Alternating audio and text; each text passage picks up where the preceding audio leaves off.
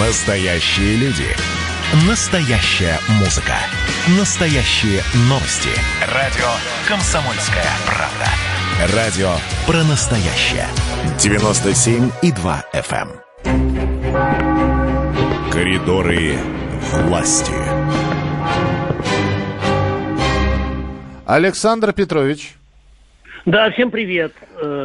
Ну, как, наверное, уже многие знают, э, сейчас в Москве проходит э, седьмой э, форум российских и белорусских регионов. Событие очень важное. Потому что вот говорят, есть у нас союз или нет, мы в союзе или не в союзе. Но вот прежде всего, если говорить о союзе России и Белоруссии, то э, связь очень такая тесная, плотная между регионами. То есть это прямые, прямые контакты. И сегодня в режиме видеоконференции обратились президенты и России, и Беларуси, Владимир Путин и Александр Лукашенко. И, в частности, Владимир Владимирович сказал, экономики России и Беларуси глубоко взаимосвязаны.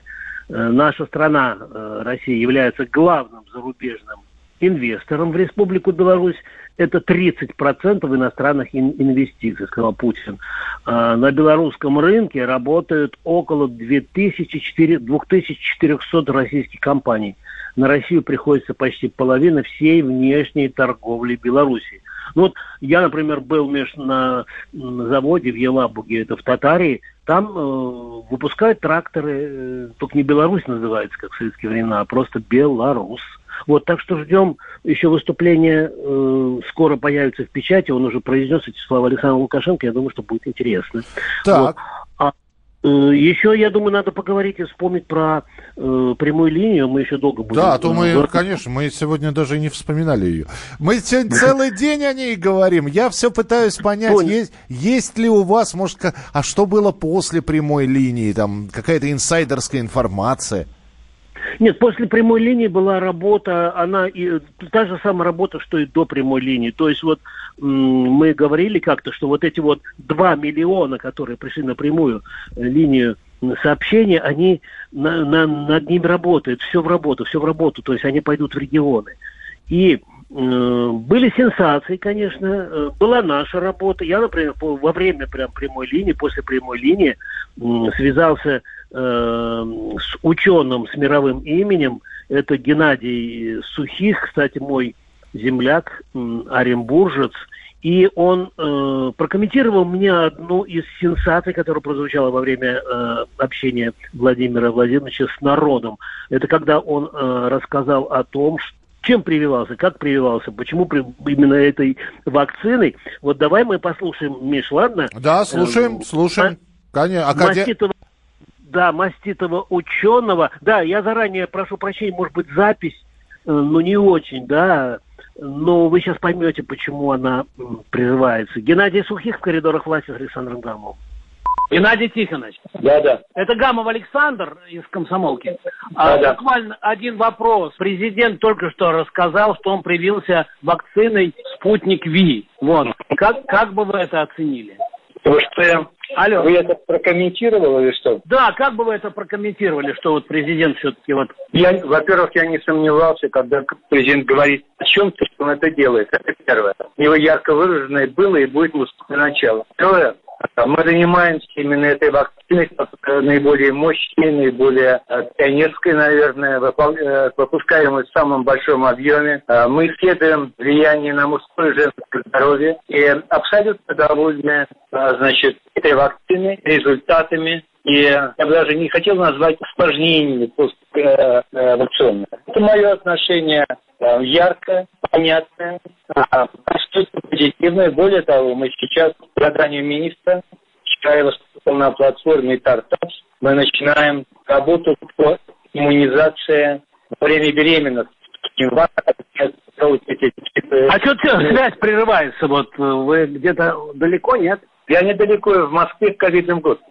А вы не боитесь, что после того, как вот президент сказал, какой вакцину он привит, теперь все будут э, прививаться спутник Ви? Абсолютно ничего не боюсь, потому что у нас есть ряд других вакцин, которые не возникли мгновенно. Для их э, создания нужна была история страны, научные технологии, платформы. Они несколько, не- несколько различаются, особенно Чебаковская, повторяя историю технологии. Поэтому не будет никаких шараханий, будет нормальная жизнь.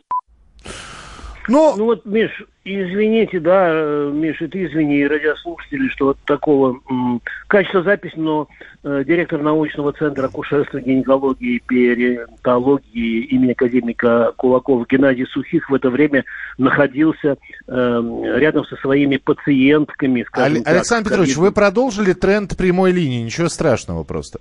А, вот, да, вот. И я просто не мог это не показать нашим радиослушателям, потому что э, я хочу напомнить, что именно у Сухих э, в его центре в прошлую пандемию находилось целое отделение э, ковидное, и там быстренько это все переоборудовали, я в курсе, как оно работало.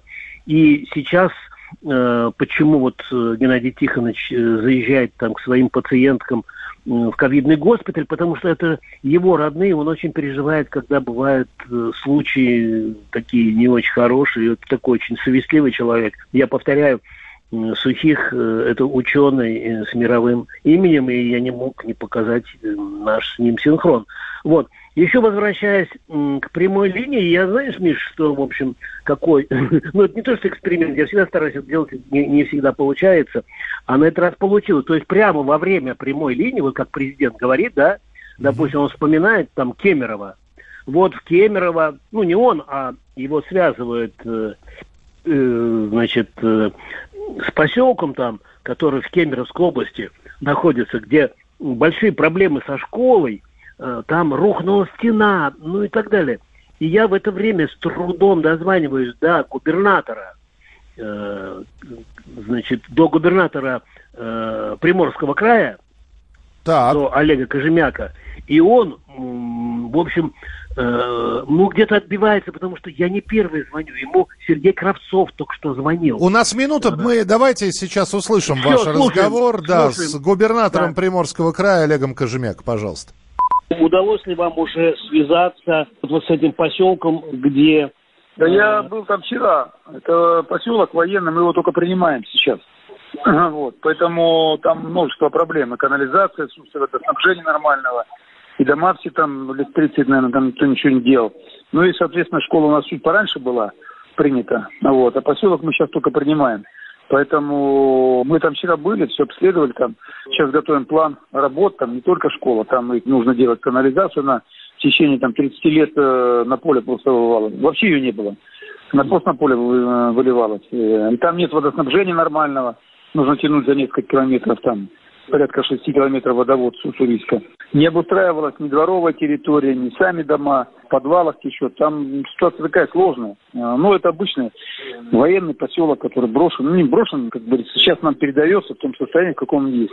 В том числе и здание школы. Поэтому связались уже с Кравцовым, получим деньги, построим новый корпус, новое здание, там, а, которое необходимо. И то стоящее нормально отремонтируем. Все, вот, услышали. 100 миллионов.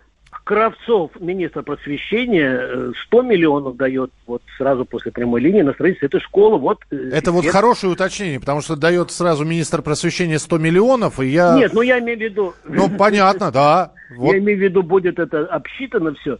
Вот, это же здорово. Вот эффект э, общения Путина с народом. Спасибо вот. большое. Да, Александр Петрович, завтра встречаемся традиционно в рубрике «В коридорах власти» с Александром Гамовым.